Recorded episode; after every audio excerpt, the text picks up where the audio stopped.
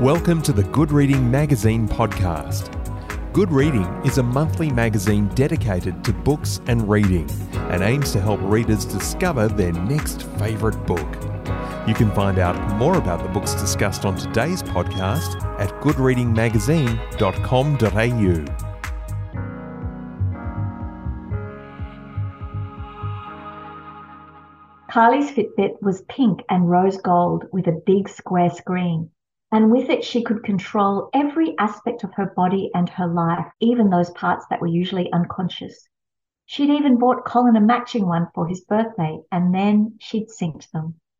Kylie usually checked both of their Fitbit accounts when she arrived home from work in the quiet few minutes before she made dinner, looking back over each of their days to see the number of steps taken and heart rate and sleep quality because monitoring was the first step to improving performance. Considering she had an unexpected spare moment sitting in her car composing herself after this morning's disaster, Carly thought she'd check Colin's activities levels now. That's why she'd synced their accounts after all, so they could motivate each other. So she did. As a direct result of the disaster that had befallen her this morning, she changed her usual routine and opened the app on her phone hours before she normally did. It took her a while to find the right screen, but when she did, she saw that Colin had been exercising, which was a good thing. Though, wait a second, there was something strange about his activity pattern. He was only exercising in short spurts, which was understandable. He was at a conference. He was undoubtedly busy. The good news was his heart rate, intensity minutes, and calories burned had all peaked during the two days he'd been away. Actually, they'd all peaked alarmingly during both nights he'd been away, but only for 10 minutes. Kylie felt tension gripping along the line of her jaw, turning the sides of her throat to carved marble. Colin was only exercising, it turned out, between midnight and one o'clock in the morning. Hello, and welcome to the Good Reading Podcast. Toni Jordan has worked as a molecular biologist, a quality control chemist, a TAB operator, and a door to door aluminium siding salesperson. She is the author of six novels, including the international bestseller Addition, along with Nine Days, Our Tiny Useless Hearts, and Dinner with the Schnabels. Today, I'm joined by Toni Jordan to talk about her latest novel, Prettier If She Smiled More. Toni Jordan, welcome to the Good Reading Podcast. Thank you so much for having me, Greg. Prettier If She Smiled More is your second novel involving the Schnabel family, and Kylie Schnabel, once a supporting character in Dinner with the Schnabels, now takes the limelight.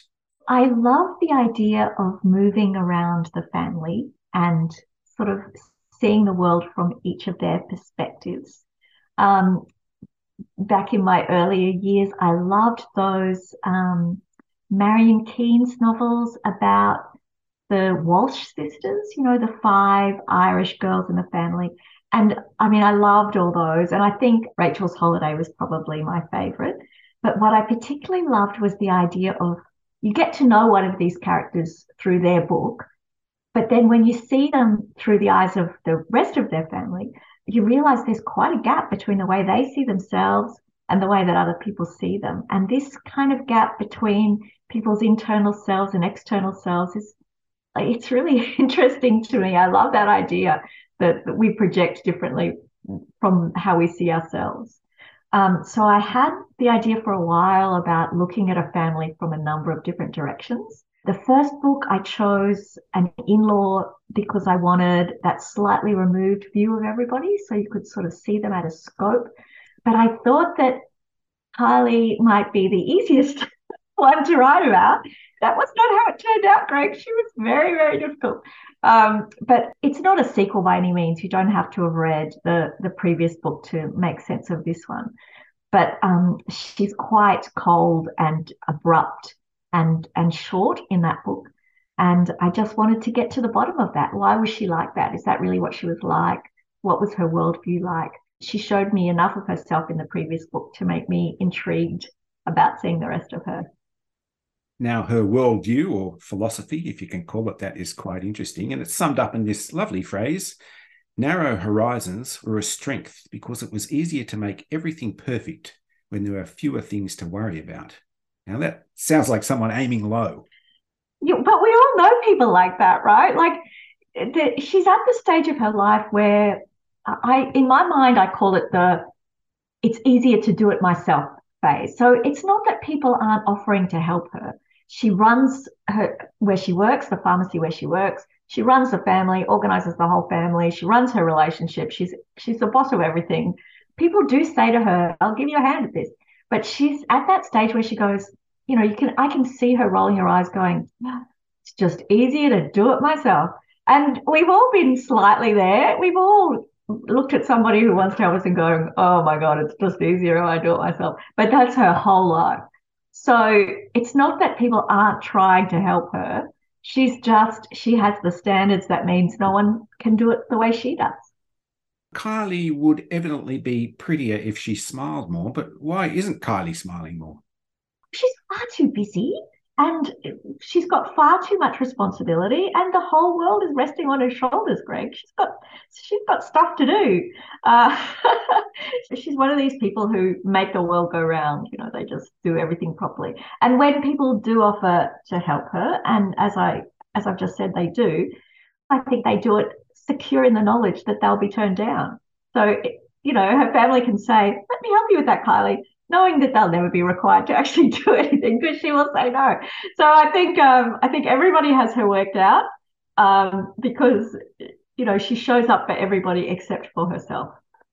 So let's talk about the Schnabel family. All of these characters are probably familiar to anyone who's read Dinner with the Schnabels. They might remember Simon Larson was married to Tansy Schnabel. Can you take us through the Schnabel family tree? There are three siblings um, Kylie being the oldest, of course, the the head head girl and organizer. Um, Tansy is kind of the relaxed, overlooked middle child who's married to Simon and has a couple of kids. Um, Nick is the baby of the family. He's a retired footballer who is spoiled and quite indulged by everybody. Um, and then there is a half sibling as well, Monica, who who um, was a bit of a surprise to all of them when she showed up. Um, and then, of course, the matriarch of the family is Gloria, the the mother of, of all these of the the three children. So let's talk about Gloria, Gloria Schnabel, or should I say Planet Gloria? Planet Gloria. I love that. Look, she is um, she's a really great character to write, but the only difficulty I have in writing Gloria is if I don't keep an eye on her, she will take over every scene she will appear in, in scenes that are none of her business. I actually have to say to her, This is not your book, this is Kylie's book. Um, and I have probably 60 pages of cut out Gloria scenes in another file that I had to remove just because I could not get her to shut up in all of in all of this story. Is she a character out of control? Completely out of control, and she would she would be proud of being of being out of control. Uh, she just plows ahead and does whatever she wants. I spend a lot of time when I construct a group of people thinking about all the different facets of their personality and how someone in their family is the opposite of that facet. So Kylie, my very controlled um, protagonist, her mother is a is an out of control person who will just do something and then do something else, and but somehow it all works out. But for Kylie, you know, that's a source of immense stress, this kind of volcano going off near her. Now, everything comes apart for Kylie over one disastrous week. One of those things is when Gloria breaks an ankle, and she breaks an ankle after three martinis, I think, isn't it? Yeah. While wearing stilettos. what does this mean for Kylie? Yeah. Well, Kylie is then, of course, the, the person who has to move in and look after her mother um, because of course she is. So it, it's really a case of um, a very organized person moving into a, a little bit of a, a, whirlwind, and Kylie tries to take over and control Gloria, and Gloria is not going to be controlled. Um, so you know, part of the fun of constructing characters is putting them in situations that will really test them. Like if if I wrote a scene where Kylie uh, goes to joins the military and goes to boot camp, like there is no fun in that, Greg, because she would love that. She would love getting up at, you know, 505 and doing 50 push-ups. Like that is all up her alley, right? So in order to get the most fun from characters, you've got to put them in places that that really push their buttons. And um, Gloria runs her life in a completely different and Kylie would say irresponsible fashion. So pushing Kylie face to face with that kind of anarchy is is where the fun in creating characters is. And I think Gloria really puts Kylie in her place when she says, Rules exist for a reason, Kylie, and that reason is to identify people who lack the imagination to think for themselves so the rest of us know whom to avoid. Yes, that's really how she sees the world. She's like, yes, there are rules, but uh, they don't, they're not for me, they're for other people. Um, so she just goes about her own way and, and works to get her own way. And Kylie finds this enormously frustrating. You can imagine someone who always does everything right. We've heard a little bit about the Fitbit in the opening. What's the role of the Fitbit in Kylie's life? Well, I really loved the idea of the Fitbit symbolizing the way she thinks about really her body in general. Like for Kylie, her body is something that she can monitor and she can uh, move all the levers on. Like if she her activity levels look low, she can go for a walk and build them up, and she can. If her sleep looks poor, she can have a chamomile tea and an early night or whatever. The Fitbit gives her the illusion of thinking that she's in control even of her body. But um, there's a point in your life, especially for women, where your body is no longer under your control. It, it gives no care whatsoever to what your intentions are or how you think it should be. It's really on its own track. And for someone who's a very controlling person, when your body is refusing to play by the rules that you set for it, that's confronting. Like everything is changing around her, and she's not a person who deals easily with change.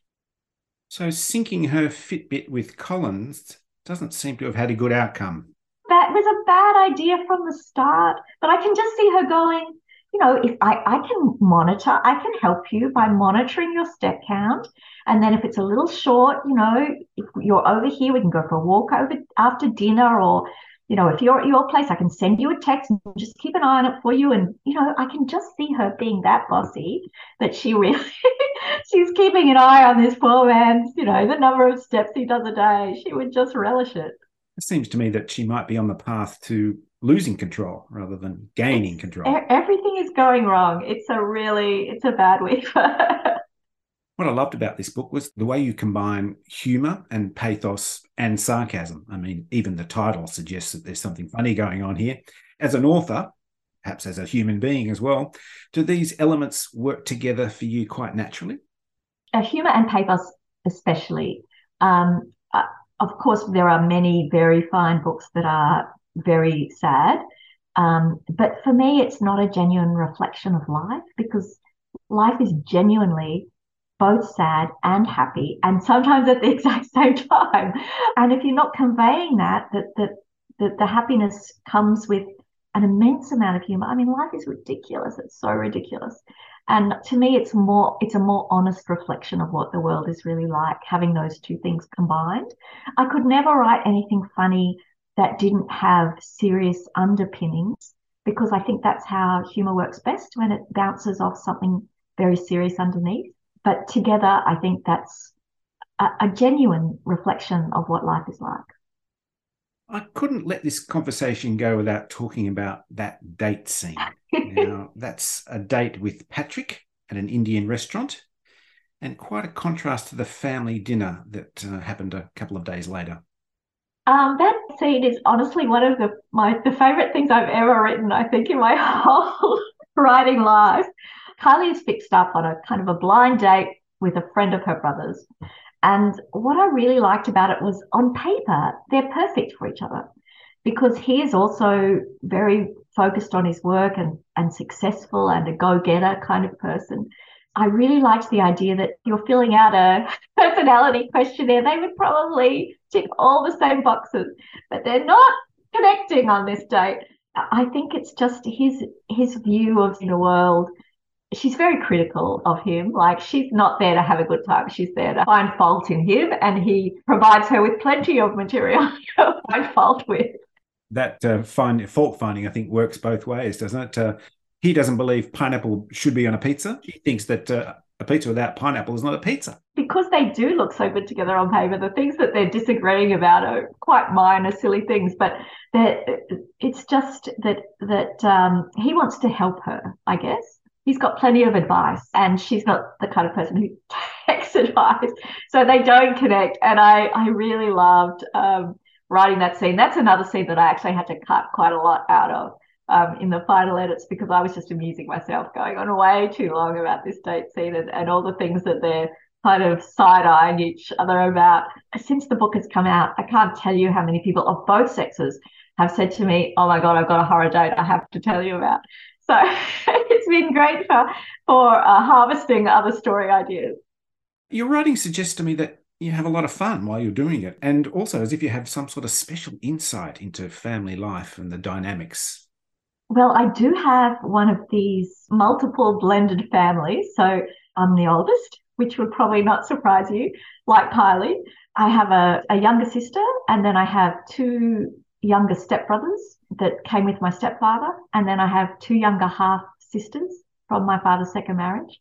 And between the six of us, we're spread over 20 years. There's quite a spread going on. So I have steps and halves and step parents and ex step parents, and um, it's quite a convoluted family life. But as for your other point about um, enjoying myself, I just I have very uh, little patience for being miserable, and I just cannot. I couldn't um, sit down every day if I thought it was going to be really dreary. These are the first two books that I've actually sat down with an intention in my mind about the, the way I wanted to leave the reader feeling. So when I started writing the first Dinner with the Schnabels, I sat down and thought, right, now I'm going to write a comedy. And that was really, I've never been so clear in, in my intention about what it was I was actually doing. Um, I just feel that we need, I certainly need to laugh more. And I think a lot of us need a little bit more humor in our lives. Humor is good for you and it, it builds your resilience and it's good for your health and it helps you feel connected to other people. And I don't think we give it half the respect that we really should. Could we expect further explorations of the Schnabel family? It'd be interesting. Like I, I, have been thinking recently about. I haven't started anything else, um, but you know, Nick, that younger brother, he, he's such a little that's all right. a little rat. he's kind of he's he's up himself. He, he, a little slap around the chops would do him really. I'd like to bring him down off his high horse a little bit. That would be a fun story, I think. Toni Jordan, it's been fun, just as I thought it might be. And thank you for joining me on the Good Reading Podcast. It's been a pleasure, Greg. I've been talking to Toni Jordan about her new book, Prettier If She Smiled More. It's published by Hachette, and you can find it at goodreadingmagazine.com.au. My name's Greg Dobbs, and thanks for listening. Subscribe to Good Reading print and online magazine at goodreadingmagazine.com.au.